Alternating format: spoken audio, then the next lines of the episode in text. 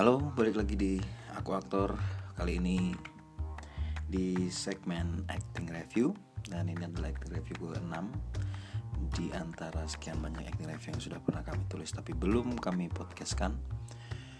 Uh, Di Acting Review kali ini seperti biasa ya Untuk teman-teman yang uh, lebih suka membaca Bisa membuka website kami di akuaktor.com Atau yang punya waktu untuk membaca bisa membacanya di dan bagi teman-teman yang tidak mempunyai waktu atau lebih suka mendengarkan daripada membaca, teman-teman bisa mendengarkan podcast kami yang lain juga di Spotify. Tinggal search saja aku aktor. Caranya jelas, teman-teman harus uh, install dulu aplikasi Spotify. Itu gratis. Oke, jangan berpikir itu bayar, itu gratis. Apalagi dengerin podcast itu gratis. Oke, di acting review kali ini kita akan ngebahas soal film Dallas Buyers Club. Ya, Dallas Buyers Club adalah sebuah film yang rilis sekitar tahun 2012 akhir kalau tidak salah. Uh, yang ceritanya tentang uh, seorang lelaki namanya Ron Woodruff yang mengidap HIV/AIDS dan kemudian mendirikan dan kemudian berusaha mencari obat karena menurut dia obat yang diberikan sama rumah sakit itu tidak membantu dia akhirnya kemudian mencoba mencari obat sendiri eh, dan akhirnya kemudian mendirikan kayak semacam uh, klinik pribadi atau klinik swasta gitu yang melayani orang-orang yang punya penyakit yang sama kayak dia dan nama kliniknya itu disebut dengan Dallas Buyers Club. Nah, kita nggak akan ngebahas soal gimana jalur ceritanya atau gimana filmnya. Kita akan ngebahas soal bagaimana permainan kedua tokoh utamanya. Uh, film Dire Bells Club ini dimainkan oleh Matthew McConaughey dan Jared Leto. Dan ada beberapa uh, pemain lain tentunya. Tapi kita akan fokus pada dua orang itu. Kenapa? Karena ketika Oscar 2013 mereka mendapatkan Best Actor dan Best Supporting Actor, Best Leading Actor sama Best Supporting Actor yang bisa dibilang jarang ada film satu film yang bisa mendapatkan dua uh, penghargaan itu best actor sama best supporting actor. Nah, uh, sebagus apa sebenarnya permainan mereka berdua, Jared Leto dan Matthew McConaughey? Kita bahas di acting review kali ini. Selamat mendengarkan. Di poin pertama ya, pertama kita akan bahas soal capaian yang menurut kami sebenarnya tidak terlalu spesial Kenapa tidak terlalu spesial? Karena selintas kita cuma bisa menangkap capaian fisik yang kurus, yang sangat kurus. E, kenapa juga tidak spesial lagi ya? Karena banyak aktor-aktor sekelas mereka yang bisa kurus juga dan jauh lebih kurus gitu loh. Keduanya memang berhasil menguruskan berat badan dengan sangat signifikan. Matthew misalnya, dia berhasil menguruskan sampai 21 kg Sementara Jared Leto juga bisa menurunkan berat badannya sampai 18 kg. Dan kami berpikir apakah cuman itu yang menarik dari penciptaan mereka? Kalau iya berarti kita bisa bilang ya biasa-biasa aja untuk kelas mereka ya. Karena ya seperti yang kita bilang tadi bahwa banyak film yang aktornya itu malah lebih lebih ekstrim lagi menguruskan berat badannya sampai membahayakan nyawa mereka sendiri. Misalnya The Machinist atau uh, ya Christian Bale lah salah satu aktor yang cukup gila soal naik turun berat badan. Dan apakah hanya soal berhasil kurus saja yang jadi capaian menarik dari Matthew dan Jared? Kita lihat di Matthew dulu ya Matthew McConaughey.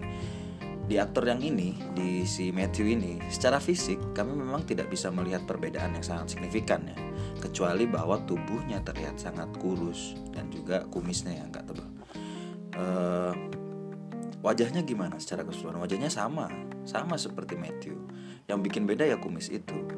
Itu nggak jadi spesial ketika kami tahu. Itu itu semakin nggak jadi spesial ketika kami tahu bahwa Ron Woodruff ter, yang asli ternyata kalau teman-teman searching ya fotonya kami kami tidak bisa menemukan footage videonya fotonya aja itu tidak sangat mirip dengan Ron Woodruff ciptaan Matthew tapi kemudian kami mencoba untuk menyingkirkan anggapan bahwa film yang berdasarkan kisah nyata tokohnya harus sangat mirip.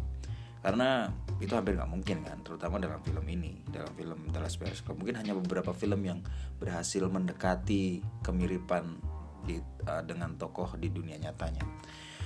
Oke setelah kenampakan fisik dari badan sampai wajah ya di mana kami tidak bisa menemukan perbedaan, per, perbedaan yang sangat signifikan kecuali tubuhnya yang kurus dan kumis yang tebal tadi. Kami mulai mencoba memperhatikan hal lain yaitu suara. Nah dalam hal ini sayangnya kami juga tidak menemukan penciptaan suara yang berbeda jauh dari Matthew di kehidupan nyata kita memang tidak bisa menemukan footage dari Ron Woodruff, tapi kami berusaha membandingkan suara Matthew di film Dallas Buyers Club dan di beberapa interview, entah itu sebelum atau sesudah film ini dibuat.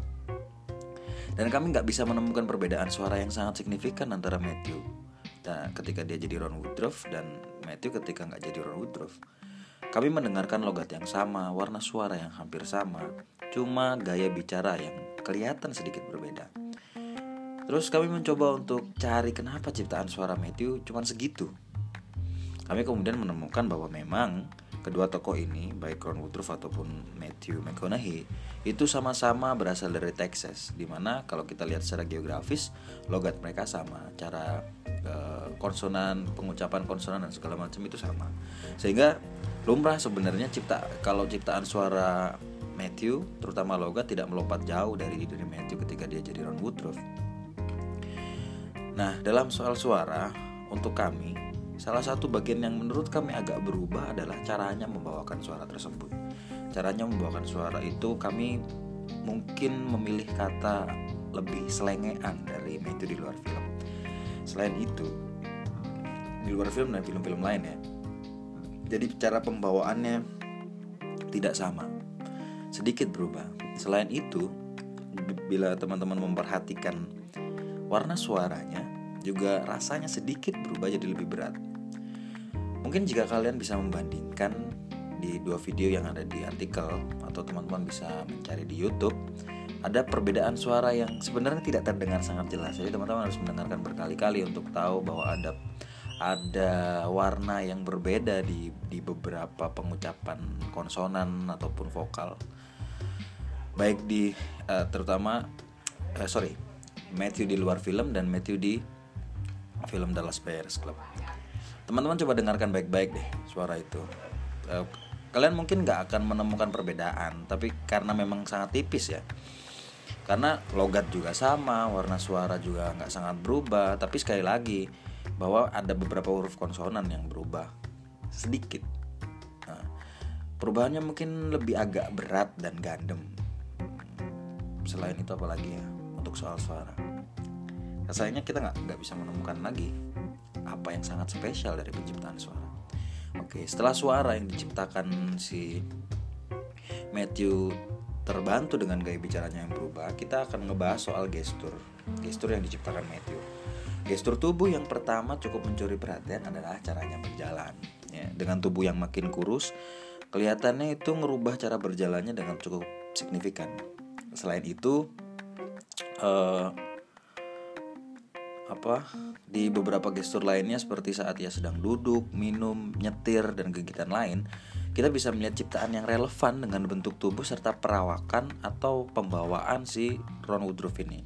Tapi sekali lagi, ciptaan gestur itu buat kami jadi tidak terasa spesial. Kenapa? Karena kelihatannya gestur tubuh yang besar, besar itu kayak jalan yang yang gede-gede lah. Itu tidak diciptakan secara sadar, tapi merupakan efek yang terbentuk karena tubuhnya yang kurus. Begitu.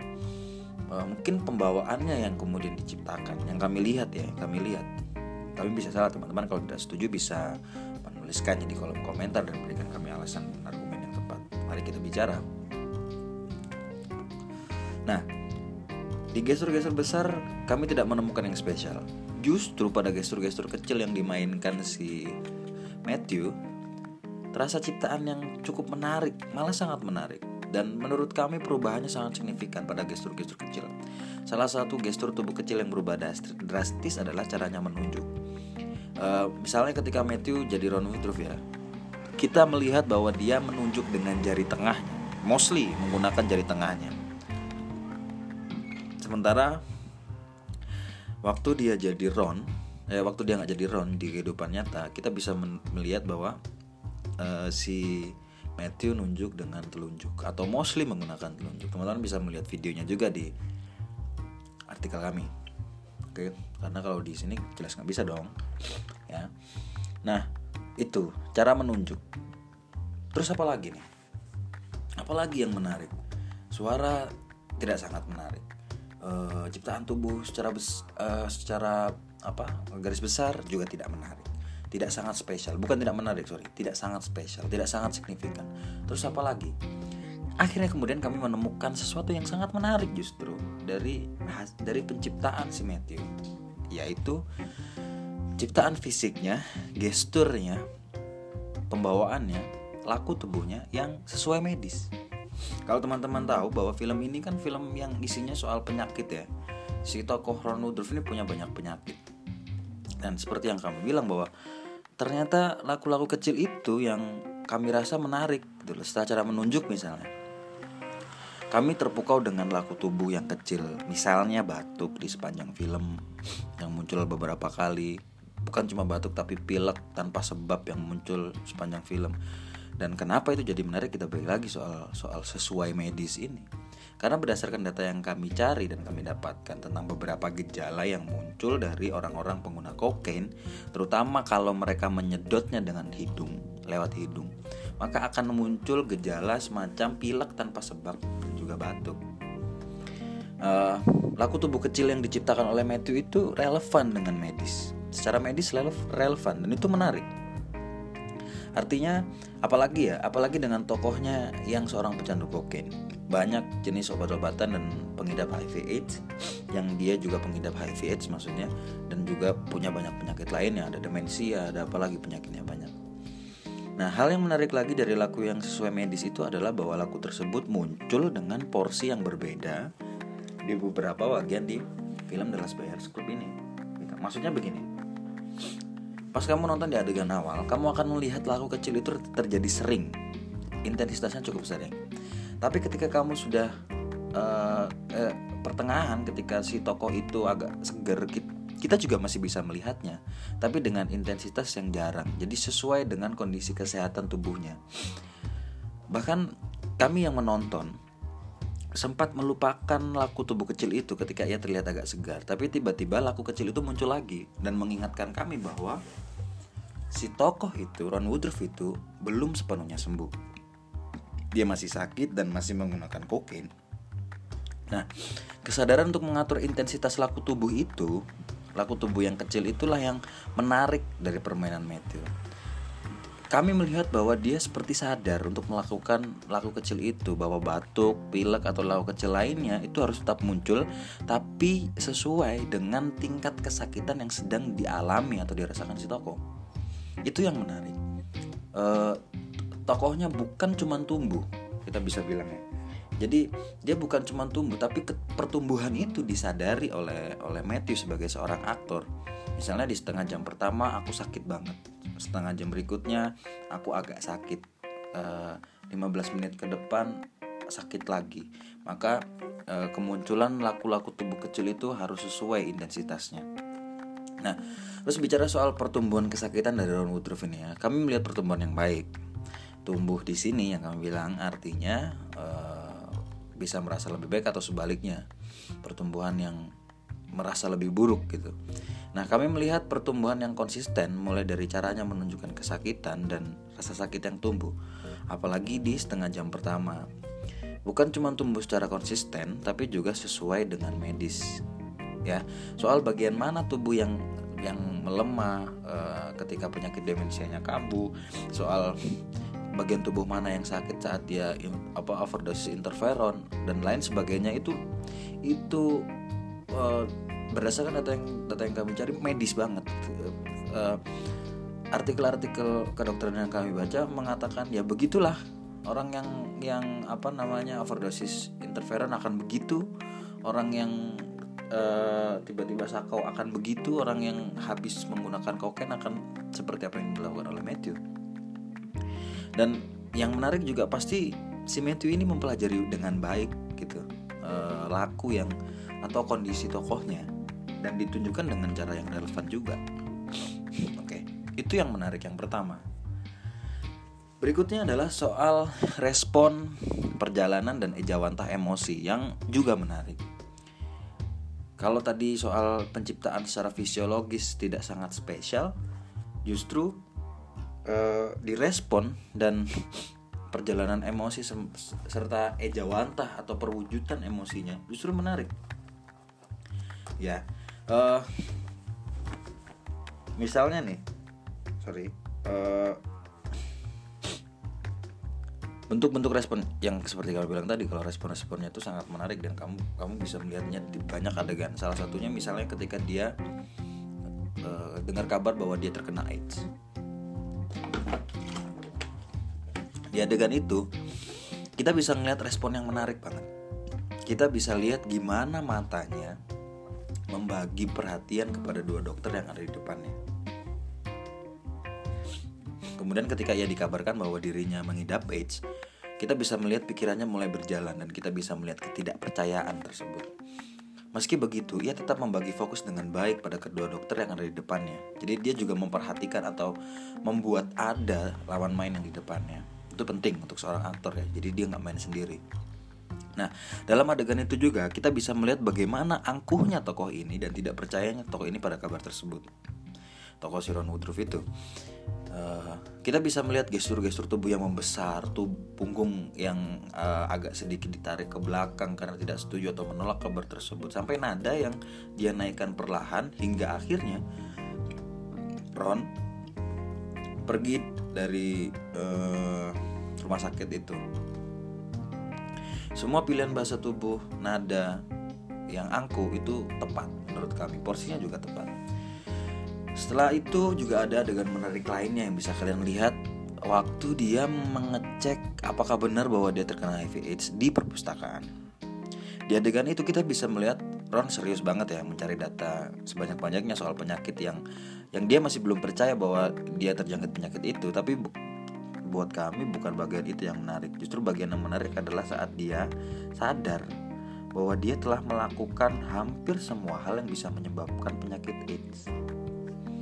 Nah, tepat di bagian itu, setelah ia membaca tulisan mengenai beberapa alasan kenapa AIDS bisa menjagiti seseorang, kita bisa melihat ekspresi yang secara garis besar menggambarkan semacam ketidakpercayaan.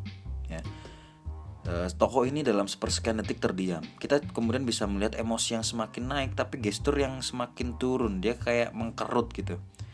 Nah, menurut kami maksud dari gestur mengkerut atau turun itu adalah uh, bentuknya ya yaitu arah kepalanya yang menun menunduk gitu dia kayak ngambil ancang-ancang hingga kemudian meledak bom nah di bagian itu kami menganalogikan perjalanan emosinya seperti busur panah di mana dia tuh ditekuk dulu untuk bisa menghasilkan momentum yang tepat.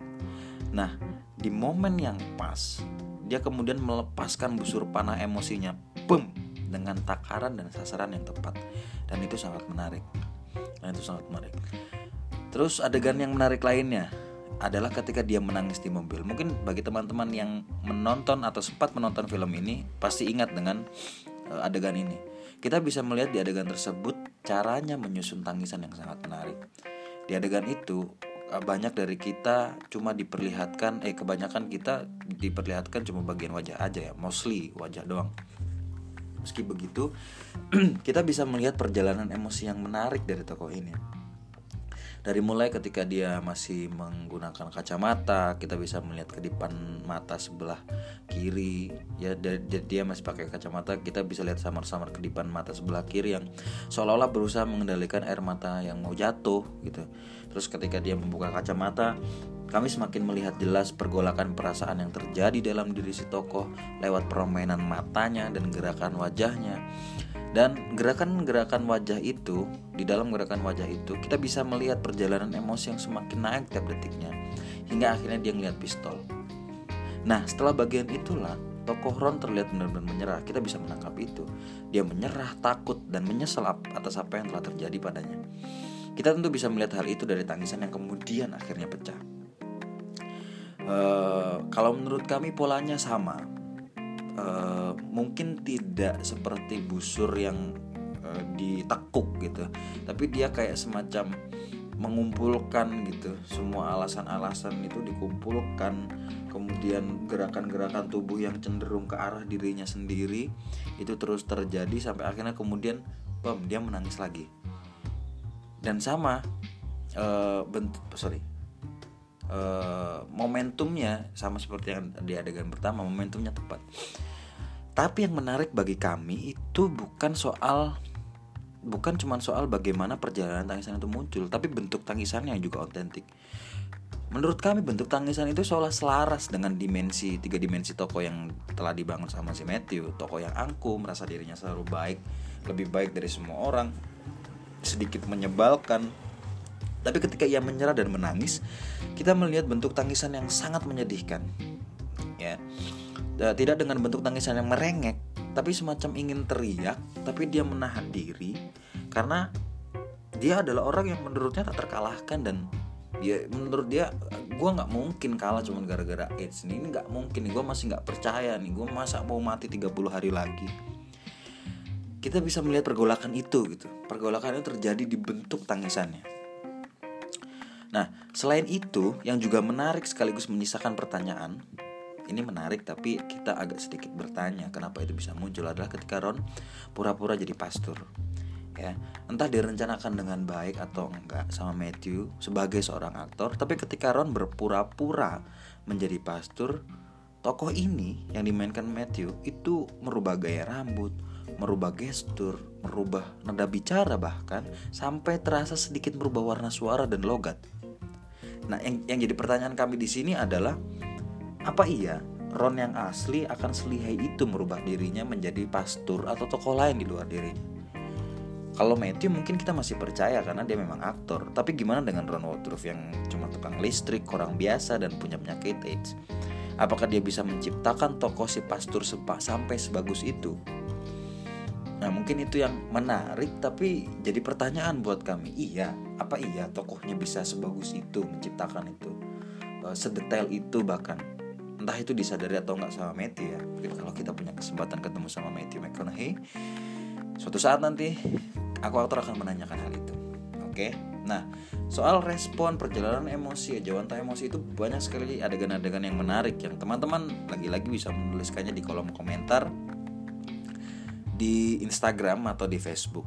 Karena kalau di Spotify nggak ada. Atau teman-teman mendengarkan di Anchor juga tidak ada Terus gimana dengan Jared Leto? Dari tadi kita ngomongin soal Matthew, Matthew, Matthew McConaughey semua, tapi Jared Leto gimana? Gitu. Dia juga dapat banyak pujian loh dan dapat Oscar untuk pertama kalinya. Apakah dia cuma beruntung karena uh, waktu itu saingannya tidak, tidak terlalu berat atau memang dia punya kualitas yang baik? Jawabannya adalah Jared memang punya kualitas yang baik. Kualitas permainan yang sama baiknya dengan Matthew uh, kita tidak menyoroti soal perubahan fisiknya ya karena sama sebenarnya seperti sama seperti Matthew. Uh, capaiannya ya begitu. Aktor untuk sekelas dia apalagi Jared Leto ya yang pernah main di beberapa film Requiem for a Dream kalau nggak salah dia naikin berat badan sampai berapa kilo terus nurunin berat badan sampai berapa kilo. Kalau kita hanya berhenti pada bagaimana dia menciptakan tubuhnya yang agak kurus atau lebih sangat kurus jadi tidak spesial Uh, justru yang kemudian jadi spesial dari penciptaan Jared Leto adalah bahasa tubuh yang diciptakan, gesturnya, caranya berjalan dan hal-hal yang berhubungan dengan fisiologisnya yang drastis. Dan bukan cuma drastis tapi juga relevan dengan tokohnya yang seorang trans, transgender, uh, banji mungkin ya bahasa kasarnya. Uh, tapi yang menarik juga adalah bahwa ternyata tokoh si Jared Leto ini, si Ryan ini itu uh, tokoh fiktif. Uh, dan penciptaannya juga cukup lengkap dan detail ya bukan cuman itu uh, soal penciptaan fisik yang di yang berubah dari itu tapi tapi juga permainan emosinya juga menarik terutama di adegan-adegan terakhir di mana tokohnya mulai terekspos secara emosional. Nah itu bagus banget menurut kami ya. Dia dengan baik berhasil menunjukkan pergolakan emosinya meskipun di banyak adegan emosi yang dihadirkan di film tidak sebal sedalam emosi yang dihadirkan oleh Matthew. Jadi cuman mungkin seperempat terakhir Jared Leto main ketika dia tokohnya udah mau meninggal lah pergolakan emosinya baru bisa terlihat dengan sangat baik sebelumnya itu kayak cuman uh, menunjukkan bagaimana capaian fisiknya bagaimana bagaimana dia sudah mencapai membuat fisiologis tokohnya di seperempat terakhir dia nunjukin bagaimana emosional tokohnya juga bisa terbangun dengan baik oke okay. Secara garis besar, permainan kedua aktor ini menarik. Ya, jelas menarik. Kami tidak memungkiri itu. Tapi awalnya kami melihat capaian yang spesial itu umum. Umum di kalangan aktor yang sekelas mereka. Jadi nggak sangat spesial gitu loh. Karena umum.